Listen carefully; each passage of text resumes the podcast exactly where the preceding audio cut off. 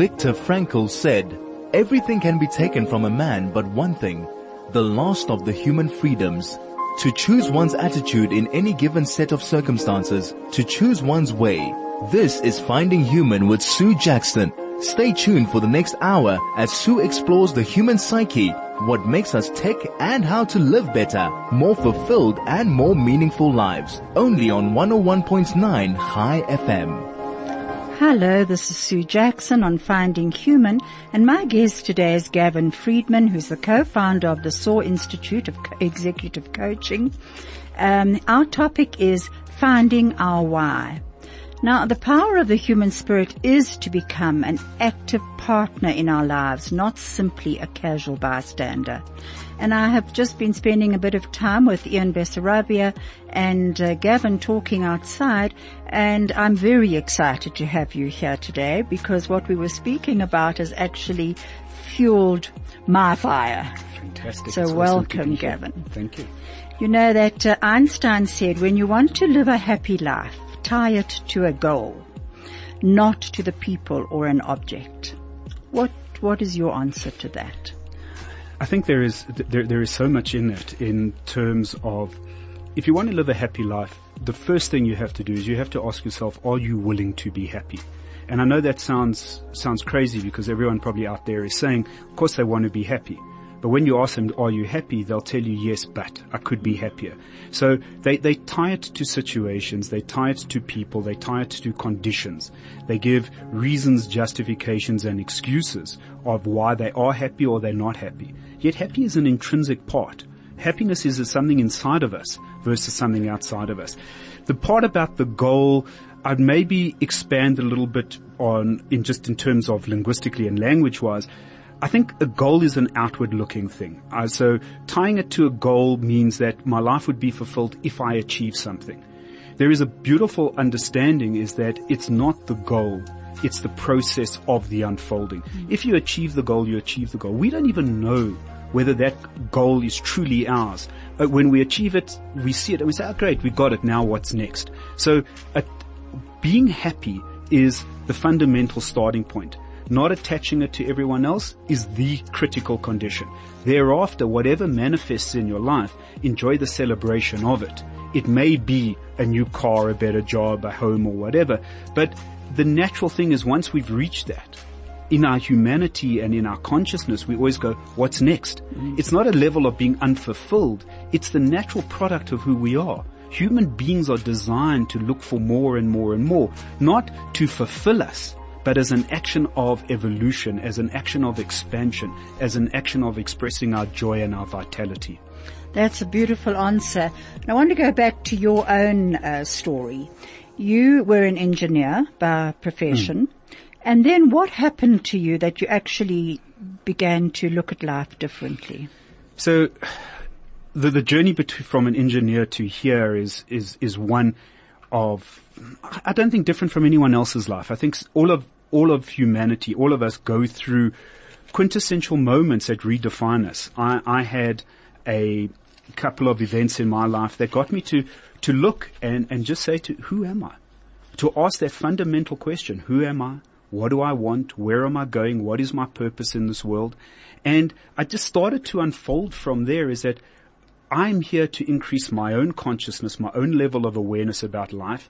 And it was a gift that I wanted to give to other people. And that is, that became, a calling is, is, is maybe a, a, a extrinsic view, but that just became the internal driver. That became for me to, sh- to live my purpose was to get into a space where I could help people to expand their spaces.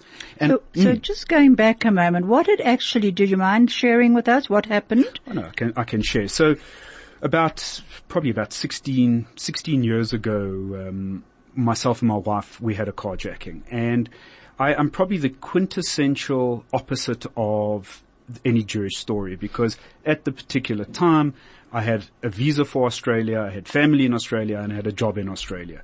We, we got, uh, we went through the, the event and it became a natural a natural choice. And, and at the time I had no explanation for it other than looking back now, it was just guided by a higher force, uh, the universe, whatever, driving me in a particular way.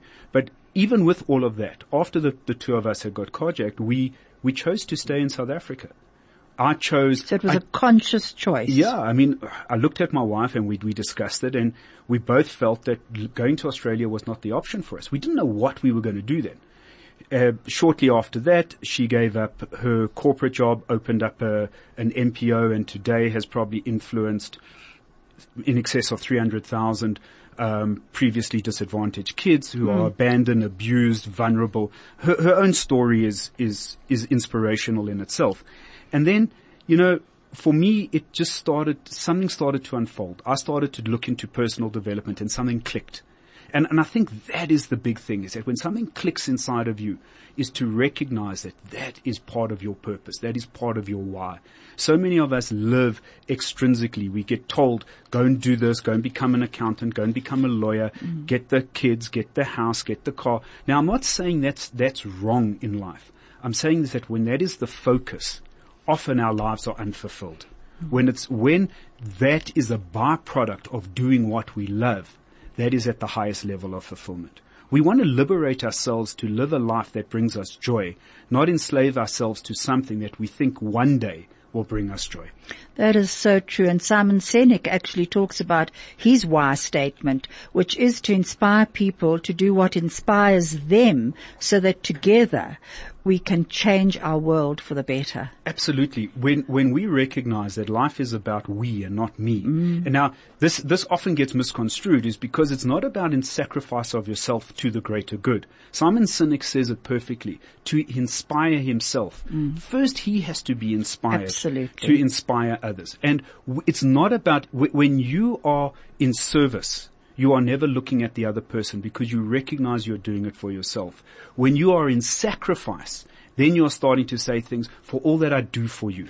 I do this because of this for you. Mm. That is not So service you're expecting something you, back. You, you're being transactional. Mm. And so often in relationships, love becomes transactional.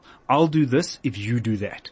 I'll do this if you do that. Our relationship will work if you behave in such a manner. That is not holding yourself complete. That is saying to someone, you have to do something in order for me to feel complete. And that, that really is when the weight of that starts to drag a relationship down. That's so true. So you chose to go into coaching, but you do a particular type of coaching called ontological coaching, Yeah. which is incredibly fascinating. Will you just explain it, please? For sure. So, so ontology is the, the philosophy of the way of being, and it goes all the way back to Aristotle. And it's, it's all about, it's all about looking at your life from a sense of meaning and purpose. We're going to get back to that. This is Finding Human with Sue Jackson. Only on 101.9 Chai FM. Hello, this is Sue Jackson and I'm back with Gavin Friedman and our topic is finding our why. Now you can SMS us on 34519 or you can telegram us on, um, I don't have my, te- oh here we are, 0618951019. Now Gavin was about to explain to us what ontology is and then I have another question on, for him, but let's stick to ontology for now. So, so ontology, as I was saying, is the philosophy of being. Everything that happens in our life comes from our way of being. When I say our way of being, our way of being is, is a coherence between three domains. Our language, what we're saying externally and internally. And language is, language is not only generative, it also creates our reality. So we can be sitting here right now, we can have a different narrative, a different story of what is transpiring. I'm feeling very inspired, so my language would be inspirational, it's joyful, I'm, I'm really having fun here. So my way of being right now is light and easy, so mm. my language would be light and easy. The next aspect is our moods and emotions. How we feeling at any one given time is going to shape the language we say. So our moods and emotions come into play. And then last one is our physiology, our biology, our, our body, how we carry ourselves, how we shape ourselves. And if you look at it, our physiology often, well not often, it's, it's a guarantee, our physiology will literally take on a continuous emotional set point. You, you see people of a certain age, their bodies will start to shape the way they see and describe the world. You'll see someone who feels that they've carried the world on their shoulders. By the age of 70, they're almost a hunchback because mm. their body has felt the weight of all of that and it moves in that way our emotions and our language literally and the science of, if you look at the, the teachings and, and the brilliant work that a guy by the name of Joe Dispenza is doing in terms of healing, you can, we can see from epigenetics, epigenetics that we are literally shaped by our thoughts and emotions. We are not predetermined by what we think we are in terms of how we are. We are predetermined by the way we feel we are. And the more we feel, so our body takes the shape of that. And it's in the understanding that of the coherence between what we're saying, what we're feeling, and how we carry ourselves, that starts to shape the way of being the observer that we are. And through the ontological coaching, what I do is, or what my company, our company does, is that we look at all three of those domains. And if you just shift the body, you can shift the language. A body that is hunched over is going to have a complete different view of the world to a body that's standing upright and erect. It's so strange that you, well, not strange, but uh, it's interesting that you say that we were watching The Voice the other night, my husband and I, and there was a young girl who was particularly good. She was about 14 and beautiful voice. And afterwards, my husband said to me, gosh, look at her, look at her hunched shoulders. And it said it all. Yeah. You know, she, this voice was beautiful, but in her eyes and in her body posture, you could see that she had no belief in herself at all. Absolutely. And that's, you know, one of the biggest things in, in life is we don't get what we desire. We get who we are. Because if we, if life gave us what we desired, we would have no poverty. There is very few people who are living in poverty who would tell you, I want to be in poverty, I don't want to have money. But we get who we are, our way of being. And our relationships simply reflect who we are being at any one given time.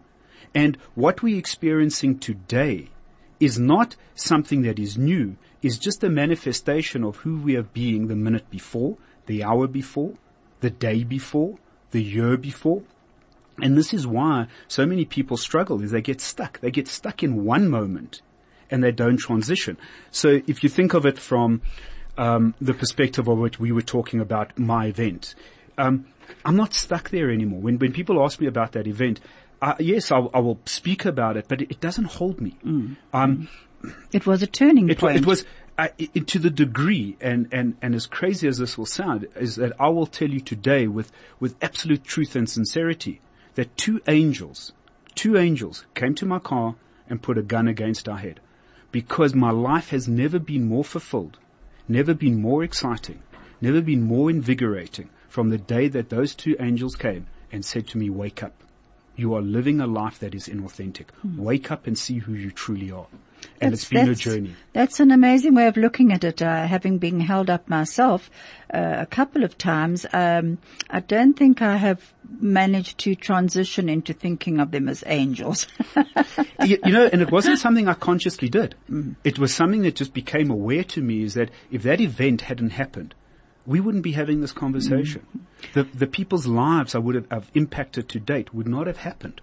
But, now, mm. strangely enough, when we were uh, hijacked, my husband and I and my daughter at one stage, um, we also we had an opportunity to go to uh, Australia and we discussed it and um, my husband said you know what we believe very much in in reincarnation and he said you know what I'll be sent back here anyway so I might as well stay here and uh, get on with my life and make that, a difference Perfect. You know, we, we, we, when we recognize that there is a bigger meaning to everything, it helps us to transcend it, number one.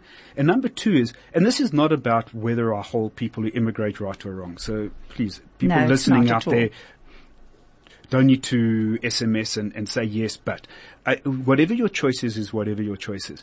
The one fundamental thing is, wherever you go, you take yourself. You can be in Australia. If you were unhappy in South Africa, you will find a reason to be un- in, unhappy in Australia. You can then move to the UK and you will be unhappy there. Mm. Wherever you go, you take yourself. It is not about the country that is going to bring you joy. Joy is going to be inside of you and then it's irrelevant what country you live in. That is very true. Now, in your engineering, you were actually in the medical field, Yeah. so you understand DNA and um, epigenetics and everything.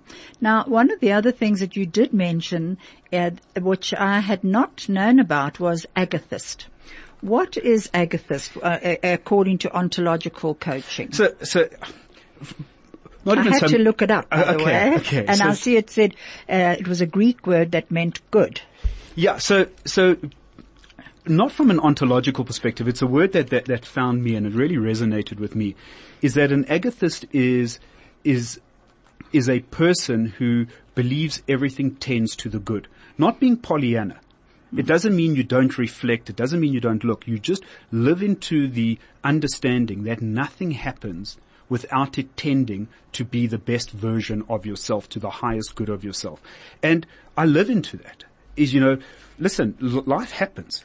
You know, we, we, I'm not immune to life. There will be painful times. I do experience pain, but I will look at the pain and recognize it in its purest form. Pain is there to refine me. So an optimist would look at it and say, this is for the best. Yeah. So you look at it and say, what is for my good? Yeah. So an optimist would say, okay, this will work out. So being an optimist would say, yeah, this will work out and you'll carry it through. And agathist says everything that happens in our life tends to, to be for the greater good. And when something is for the greater good, you just live into that. You, you don't resist it. You, an optimist will say things work out, but they may be blindly optimistic. I'm not blindly optimistic. I will deal with what's in front of me, but I know that what's in front of me right now is refining me to my highest good. And anyone who sits in front of me from a coaching perspective, that is a large context that I come from, is that you are not suffering A unnecessarily, but you are suffering because you are resisting.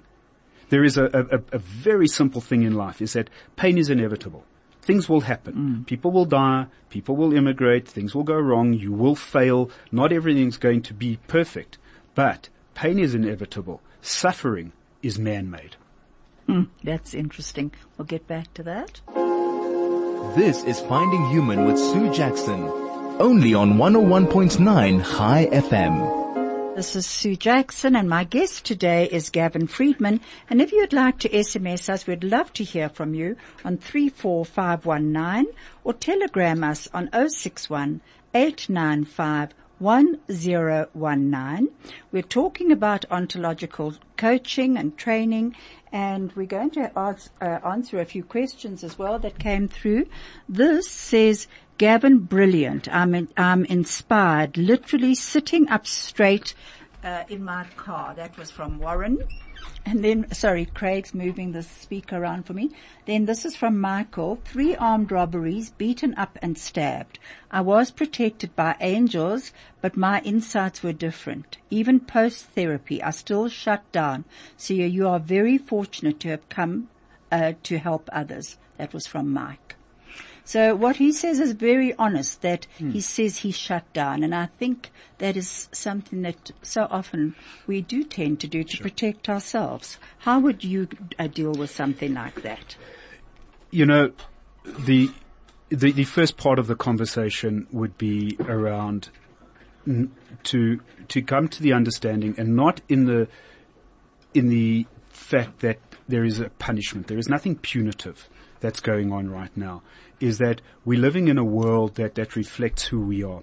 And it's, it's important to understand that when these things have happened, they've happened in a construct of you finding yourself. Now, the more we, we go through life and there are little knocks on the door. You know, Joseph Campbell, I don't know if any, if you've read the work of Joseph Campbell. No. A beautiful, beautiful man and, he, and he, his insight into life is fantastic and maybe this is a, an opportunity to look at it. But Joseph Campbell speaks of the hero's journey and it, it's called the hero's journey because he spent his, a, a huge portion of his life researching and, um, the various religions and constructs of Inuit tribes. And there was one fundamental thing that came about was we all go through life in, in a way. You can take the story of Joseph, take the story of Moses.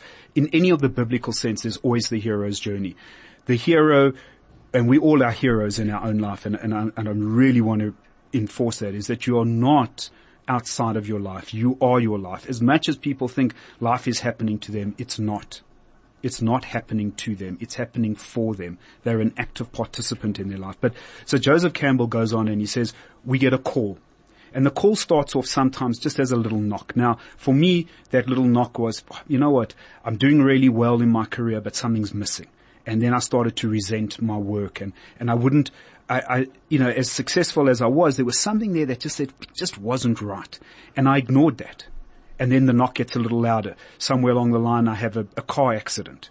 And I say, geez, that was a close, close call. You know, life is short. Best I follow it. And I ignore that. I go back to work. And I'm talking about in general, not just in mm. my life. Mm-hmm. And we go back into our routines and we ignore it and we become complacent. And we think, you know, and people will tell you, you know, shit happens, so to speak, and life carries on. But it's not that's not what it is. And, and in Joseph Campbell's analogy is that we go deeper and deeper and eventually life gives us a major call. And this wasn't my first gun to my head. This was the second one. The first one I ignored. I just brushed it off. Ah, I'm a South African and moved on. And it, and then the universe, God, whatever, chose to give it to me again in a different context to really wake me up. So by no means am I making light of any of these situations. It's about recognizing that these are just ways of refining you to get into a higher consciousness about yourself and about life. And sometimes it can be brutal. But it's not about shutting down. My invitation is look at it for yourself and say, how is this an invitation for me to move towards a higher consciousness? Hmm. What is available for me to see this differently? And, you know, the people I've worked with, some- of them have had, as a woman, has had a traumatic experience, being gang raped or something. They've transitioned the meaning. They found a new meaning in that. And their lives have been liberated from there. And it takes huge courage. huge courage. So with Joseph Campbell, he goes, we have the call. Then we get to the threshold. And the threshold means we have to transition and we have to accept that call. Once we accept that call, we go into the belly of the whale. Commonly from the Bible story of Jonah and the whale. It gets called, you go into it, the dark night of the souls. We have mm-hmm. many stories of this. Mm-hmm. And then where we go and the reason why we go into the dark night of the souls is to find what they call the rebirth. We find something intrinsically inside of ourselves that is our gem, our uniqueness, our purpose. And allows us to find the light. And then we move into the light. Mm-hmm. And they, they often say that the gap and the length of the, the dark night of the souls is the gap between what you believe about yourself to believing the true divinity that you are. And when those two match, you move out of the dark night of the souls. You, you are reborn in with a new identity. You see a new world. You transition back into your life having transformed. And then the beautiful thing is, life will give you another calling mm. because we are forever evolving. That is what we're here for. Consciousness, ourselves are forever evolving to the highest version of ourselves. And yeah, it's, it's, it's tough at the time. Shutting down is not why we're here. Use it as a call to see what is your next, what is your next for you. And you know, um, Viktor Frankl talks about the demand quality of life and how every moment of our lives we are questioned by life. And you and I can walk out of here and we don't know what, what the next hour holds for us. So we can be knocked. We can, you know, we, uh, nothing really prepares us for the next step. It is that demand quality that is the whole time calling us. It's that call, Adam, where are you? Correct. You know, that, uh, And, and, and even in that, you know, wh- wh- when, when you look at it from, from my perspective, it says, Adam, where are you? It's, it's about you finding yourself. It's about you returning home to God. Not in the, in the greater sense of going home in, in the final death. About you finding your true humanity. Mm-hmm. You finding who you are. When you can boldly declare, I am, and you know what follows that I am as the expression of your divinity, that is when you're truly in alignment. And that is what the ontological coaching is about, is to really understand who I am. And when you say I am and what follows that, let that shape your life in the most empowered way. Now that that's that's very powerful, and there was a question that came through from someone, and it's um, she said that she's 75 years old. She had a very productive um, working career. She's retired. Her children have immigrated, and she is finding it difficult to get up in the morning. Now, in other words, she is saying that she, at one stage, she was very productive. Right now, she's got no meaning for life. How would you coach someone like that? First thing I would say is fantastic. Fantastic. The fact that at 75 you have the awareness within yourself that there could be more is the most beautiful invitation. It's just life has given you the opportunity to say, you know what? I'm not dead. Mm. I'm not dead. I am 75 and let's see what's next. And, and you know what the beautiful thing is? We, we don't, statistically, yes, there may be an end of time for her closer to someone who's at 25, but we don't know this for sure. Statistically, yes, but in reality, life can do what life does. And for her, it's about saying, okay, so where, where can I be of service to myself and to others? Mm. And we are always there. I've dealt with many executives, 75, they've tried, they've left their work and, they, and they, they exhausted because they gave so much of themselves. Now it's time to live your own life. Whether it's traveling, whether it's finding a, a, a new friendship, whether it's picking up a new thing. And I'm not so worried about like a hobby. A hobby is a more external thing. It's about starting to ask, answer the questions of who am I? And looking at the existential values of life. Exactly. Exactly. There's, there's no more to chase from the external. Mm. Now's a beautiful opportunity to find what's inside of you, mm. to literally live your uniqueness, your purpose. And you know what? You, you spoke about Viktor Frankl and moment to moment. If we could only realize that life is not run in the years and, you know, people talk about January, New Year and come Rosh Hashanah and they look at New Year's. Ultimately, life is a transition of one moment to the next. That's all we ever have. We have this moment and it's transitioning to the next moment, to the next moment, to the next moment. And yet we want to project, project so far in the future that we are never in the moment. And that's so when life true. passes us by. And that's when the fear comes in also. The For fear sure. of, of what's on the other side of that threshold. Mm. Do you know that yesterday I was writing and um, a bird, a dove, flew into the window pane at a hell of a pace. Anyway, and, and dropped to the floor. I shot outside, not not about to go and give it uh, mouth to mouth, but to just to go and see how it was. And as I bent down to actually pick it up because it was crumpled at the bottom, it suddenly puffed itself up and flew away. And I thought, you know how, what an amazing analogy of life. How often do we hit that window pane, crumple to the ground, Often we don't have someone about to come and pick us up. We've got to pick ourselves up and fly off. Absolutely. And, and find another perch somewhere, and, you know. And, and, and that is, that is the profoundness of life, is that nothing happens per chance. The fact that that happened for you to relay that story now in this interview is exactly what was meant to happen. Mm, mm. You know, and so often we feel that there's no one there for us, but here is the thing. Life is always there supporting us when we abandon, when we say life has abandoned us, life never abandons us. And I'm calling life in the greatest scheme of things. We are always held and supported by life. We choose, not life, we choose to stay crumpled. We choose to stay in that moment. A bird, an animal or whatever. Even if you go to the Kruger Park and I love the bush and you see a uh, impala, for example, uh, that has been chased or nearly caught by a lion, it will take It'll take a few seconds. It shakes itself off and it moves on. Mm. Hum, human beings want to draw a line in the sand and say, that's it. My life is here. And then 30 years later, they're still living that event. Nature knows that things will happen. You shrug it off and you move on. Now, Gavin, a lot of people actually, especially we've just come through the 75th anniversary of the liberation of Auschwitz. And so the question always is, uh, on my program often, you know, how can bad things happen to good people? Sure. You're opening up such a, such a beautiful conversation. From my perspective, okay, there's no such thing as bad.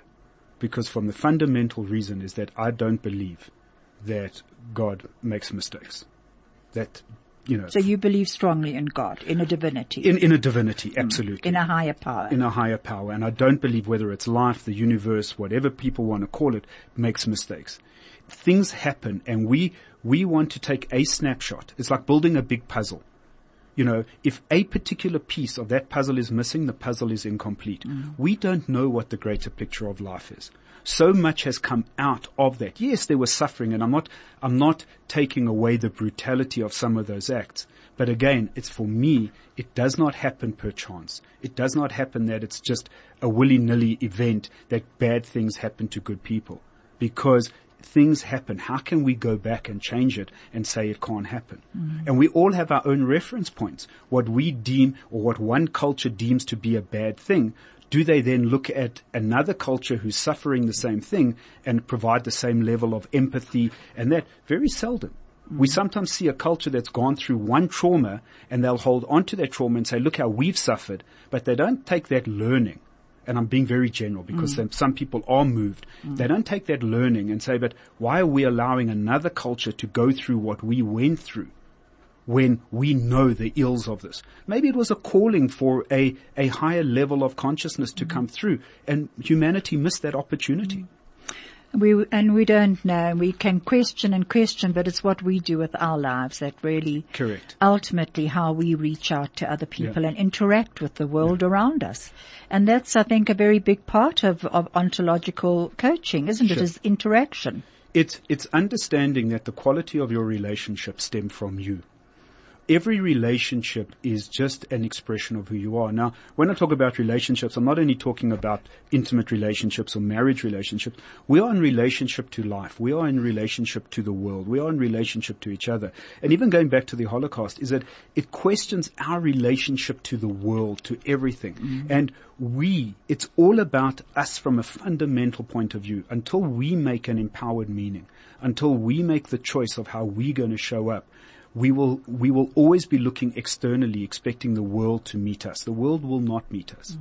You know, I said to to someone a, uh, a couple of days ago, when you choose yourself, life will choose you and follow suit. We got to stop looking externally, looking for reasons that are going to shape us. We shape our reality. Reality doesn't shape us.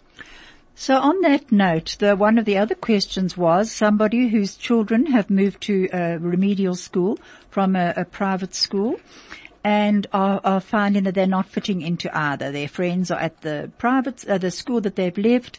They don't feel that they quite fit in with this and they, they, there's, there's sort of a stigma attached. Now, how would you deal with, would- do you, you do deal with children, I know in your Yeah. coaching as well. So how would you deal with something like that? So, so firstly, children are resilient and they're a lot more open to change than than adults are. And often when a child is feeling this level of disconnection to others is because they're carrying the weight of what the parents are feeling. The the first thing I would say in coaching the parents would be recognize your children aren't broken whatever school they're at, they're at. And even the construct of remedial school is shaping their child. Mm. Today we're seeing that conventional education is so mismatched with the, the, the children of today. It really we, is. Are, we are really trying to fit a antiquated system onto an entire new way. You know, I'm not saying don't educate your children, but recognize that there's no, for me, this construct of remedial is, is not remedial. Is that you are unique and the current educational system may not be working for you. Find your way. And when the children are liberated and understand that it is, that they are not carrying some burden that says I am different because I'm not at the private school and I'm at this school and these kids looked at me like this and now I look at myself like that. They are literally just carrying the dysfunction of the parents into that school. Let that go. There is no label. There is no remedial school. They are where they are to express themselves in their own way. And when they can just feel that from the parents, that they haven't let the parents down, that they're not different or less than their other children, then they themselves will start to move in a far more easier way. Children only take on the labels given by their parents. They don't know the difference. Mm. They will find a friend very quickly when they are not carrying the burden of what society or the culture has said that this is who you are. Hmm. Even drop the aspect of remedial school. They're just at another school. Stop and it's fulfilling it. their need And it's serving are. them right now. You spoke when we were outside before we came into the studio um, about the fourth revolu- um, industrial revolution. Would you just mention that? Oh, yes. So, so we were talking about the, the fourth industrial revolution from, from a, a human being perspective. Um, is really just a, a understanding is that we are no longer robotic. Any any job where a human being was doing that was robotic is being replaced by a machine. Call centers, apps are doing things that four or five people used to do. And this is just really a way that life is showing us that we need to evolve. We are moving beyond it. You know, people will talk about, yeah, we're no longer in this economy, that economy, we're in a knowledge economy and we're in a people economy. It's not even about that. It's about recognizing that as a human being, you are here to flourish, not to wake up and do the same thing on a Friday that you did on a Monday. That Wednesday or Tuesday night is not chops and chips night and relive that every single day because you know, I'll go back to those two terms that I used about nostalgia. Yes. You know, we're either in reflective nostalgia or restorative nostalgia. Reflective nostalgia says I went on a beautiful holiday, I loved it, and I have beautiful memories from that. There was learning, there was experience, there was existence in that. Restorative nostalgia says, wherever I am right now, I have to keep repeating the past. And we see that in it's certain generations, they will talk about, oh, when we did this, or, you know, you should do it like this because when I was your age, which happened to be 40 years ago, you know, we did it like that. That is restorative nostalgia. Mm. We, we believe that somehow in the past is better than the current present and it destroys us because we are trying to take a current consciousness, a current reality, and let's say move it backwards. Life does not move backwards. We don't move backwards because we are life. We only have the ability to be present and continually move from this moment to the next moment.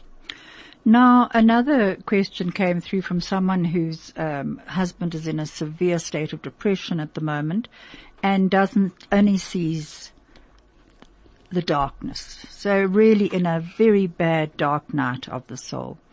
And this is someone who, who was a, is a strong person and needs to find his strength and just recognize that the strength has not gone.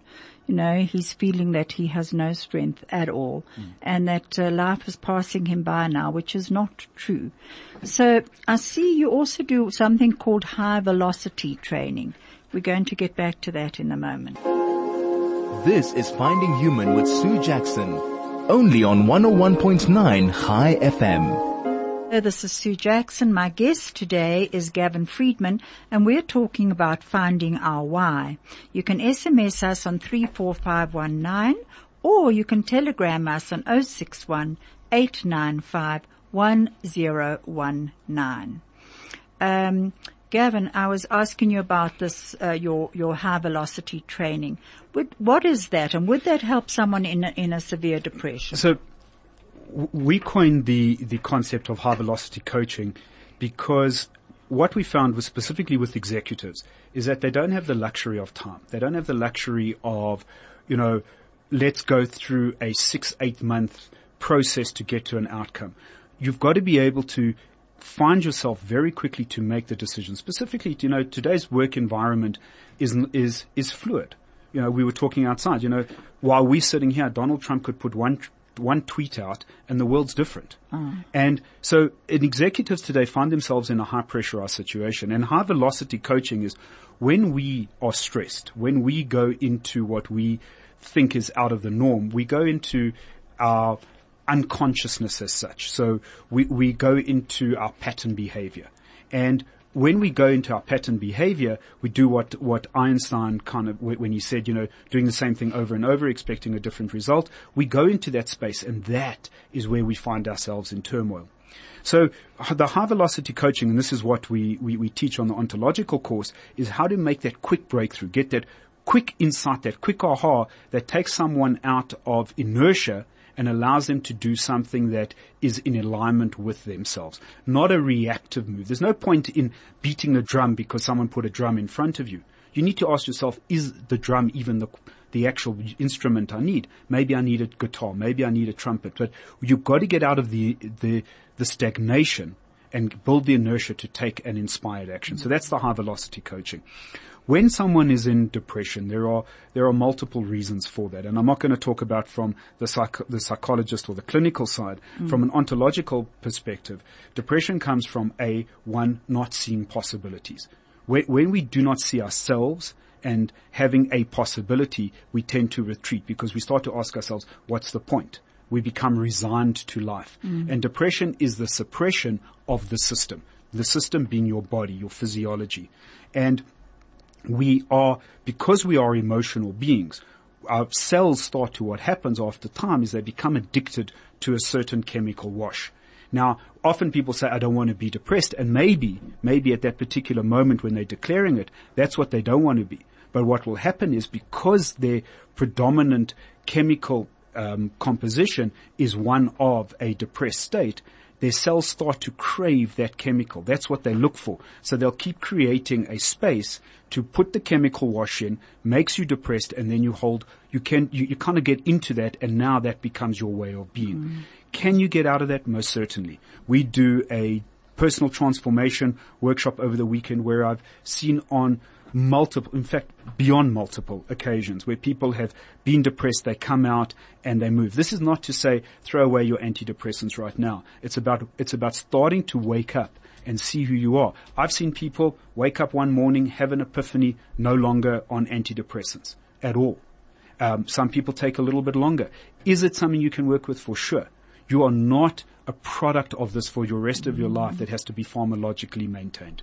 And if it does have to be pharmacologically maintained, then you have Then to welcome the fact that there are drugs out there that can help. For sure. W- One of the biggest reasons, and, you, and, and in this particular person, is they're probably living into something of saying, I, am, I, I was stronger, now I'm not strong mm, anymore. exactly. What, what they're not getting, and is the understanding that if you want to really learn how strong you are, you go through something like this to display your strength. You are never, it's, there's no point in saying I'm resilient when the waters are flat. You want to experience life, you go down the, you go down the rapids. That's when life is exhilarating. So right now, life is just giving this person an opportunity to realize their strength. Their strength will be to transition this. Their strength will be to transform this. Their strength is going to come when they have refined themselves sufficiently that they move through and they recognize, you know what, I am strong. I am powerful. I was in the situation and I transformed it. I moved through it. I didn't resist it. Life didn't get the better of me. I simply recognized that I'm part of life and I can transition through this. And it's a matter of then working with life, not against life. Absolutely. As I said earlier, life is happening for you. Life is never happening to you. Now, if you're in a, a, a business uh, situation, um, so often uh, there's this quote by Jung who says, "Everything that irritates us about others can lead us to an understanding of ourselves." Now, I love that quote because so often if you go into a business or you go into any workplace actually, or even homes, uh, people will say, oh, this person really irritates me and and have a lot to say about the business, the bosses or the people that they're working with. And it's often behind the person's back. So I know that you also wrote something uh, at one stage on Facebook about gossip, which was very good. It was very uh, meaningful. What, in a, in a workplace with gossip, how would you actually work with that? So, so I think there, there are two things. Yeah, and when my business partner Ria put out that that particular post, it was something that that's been very close to my heart. Is that gossip is is just the fundamental way of you trying to justify your dysfunction. So you're unhappy and you're going to talk about other people to try justify yourself and your unhappiness. What what Jung is saying is is that everything in life is a mirror to who we are. We live in a vibrational universe. We live in a vibrational world. Whatever we are putting out, we see in others. So if I'm seeing someone and they are irritating me because of their anger, I have to look at myself and say, where am I angry? Mm. Because if I, if their anger is perturbing me, somewhere inside of me, I'm saying I'm not comfortable with my anger. Or there's the other aspect of, you know, this particular person is such a bully. Well, maybe they're trying to, it's a reflection for you to say, where are you not speaking your truth? Mm. We, you know, we so often look at the other person, we say, they irritate me because of, instead of looking at ourselves and saying, why is this perturbing me? Maybe I'm considering them as arrogant because I myself don't want to show up. So I say they shouldn't be so arrogant because I am not comfortable with the fact that I don't make a stand for myself. That's very true. And Khalil Gibran actually said our worst fault is our preoccupation with the faults of others. Exactly. Exactly. I mean, it goes, we, we always get taught this every, in, in all of our teachings, whether the spiritual teachings or the psychological teachings, it's all about the same thing, is that the more we look at others and we try fashion our lives on them, and we try to see what others would do, the more we lose ourselves. Mm-hmm. Life is not about comparing ourselves to others. Life is about living yourself fully and the others will resonate with you or not. So in your work, you do coaching, uh, general coaching in businesses. Hmm. You do personal coaching. And then with children, how do you work? Do you work on a one-to-one or do you work, um, with a group of kids? So, so what this- is better? So the SOAR Institute runs, uh, we, we multifaceted. So we, we do besides the, the coaching, we do a lot of leadership development, team development, organizational development. That, that's really probably the, the biggest thrust of our business. We do the one-on-one coaching and, but our team interventions in terms of organizations of leadership and management. And then the, the, the children, the, the children's workshops is run by, um, two very competent, um, people within our organization. They run a, a workshop called Spark and it's a two day over the weekend intervention where the kids come through and the, and they work with the kids in finding themselves, empowering themselves. And the kids So what age are we looking at here? um, f- generally from the ages of seven through to around about Oh, 13. As young as Yeah. that, eh? So we have, we have, we have like kind of three tiers. We do young kids from seven to 13 and then we do teenagers from the older teenagers in terms of development. And we're busy putting together something now for that little lost group of 14 to 18 year olds because there seems to be a gap where those kids are not really being held. Yes, and they are really searching right sure. now with our social media and bullying and everything. This is Finding Human with Sue Jackson. Only on 101.9 Chai FM. Hello, this is Sue Jackson. My guest today is Gavin Friedman and we've been having a wonderful time talking and exchanging ideas and your ideas are really fascinating, Gavin. If you would like to contact us, you can at 34519 or you can telegram us on 061 Now, Gavin, what are the benefits of actually knowing our why and our purpose? I think, you know, we've alluded to it over, over our conversation, but, but to distill it down is that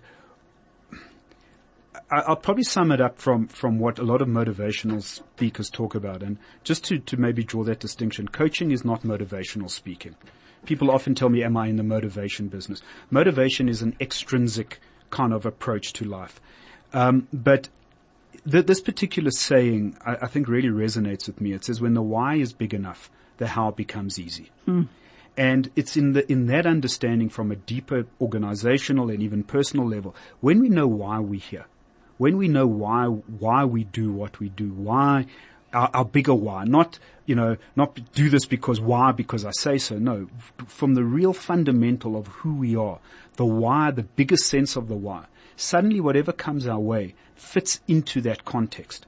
And if something can fit into your context, you no longer resist it you recognize it and you're willing to work with it in order for you to transition. So a purpose, uh, you know, the, the, that French saying is so, it's so beautiful. Your raison d'être, you know, your reason, for Reason life, of life. Mm. is, is so vital for you. We, we are not put here to just go haphazardly into that dark night. We are most certainly not. We are here to experience full joy, full bliss. And that comes from knowing your why. It's so true. And next week uh, is actually Tu B'Shvat, the uh, birthday of trees. And um, there was a lovely thing that uh, Rabbi Sacks actually said. It's not our task to conquer or convert the world or enforce uniformity or belief. It is our task to be a blessing to the world. Sure. You know, that, it, that in itself is so profound because when we come through giving of ourselves, that is when the world shifts to a higher consciousness. When we come to dictate how people need to be in order for the world to be okay, that is when we go completely against life. Nature and, and, and, and in the trees as an example, the tree just grows. It takes its potential from the seed and it chooses to grow into a tree. Human beings want to say, I need to be the tree before I can bear fruit. It doesn't work that way. So let's all plant seeds and, sure. and watch them grow. And even if we're not here to watch them grow, let's just know that someone else will be sitting in the shade one day of That's the all we can do. Beautiful. Gavin, please give your email address and your phone number. Great. So uh, email address is Gavin, G-A-V-I-N, at SOAR Institute, S-O-A-R, institute.coza. Is that one word? One SOAR word. Institute. SOARinstitute.coza. And your phone number? So my phone number, office line's just changed, so I need to quickly just look it up and I'll tell you now. And we will be leaving this at the front desk as well, these numbers. So if you want to contact the Chai FM front office, please do so. I'll give you my cell phone number. It's uh, 082 443 1633. And when is your next course, just as a matter of an interest? So the next uh, personal development course is on the 21st to the 22nd of February, and then our on, our training of ontological coaches. If if you feel that you want to go into that kind of method, uh, this way of of being and creating significant change in the world, starts in the middle of March, and people can contact me, and I'll give them the details on that coaching Great. course. Thanks so much. We're going to be ending with a song by Mordechai Shapiro, One in a Million.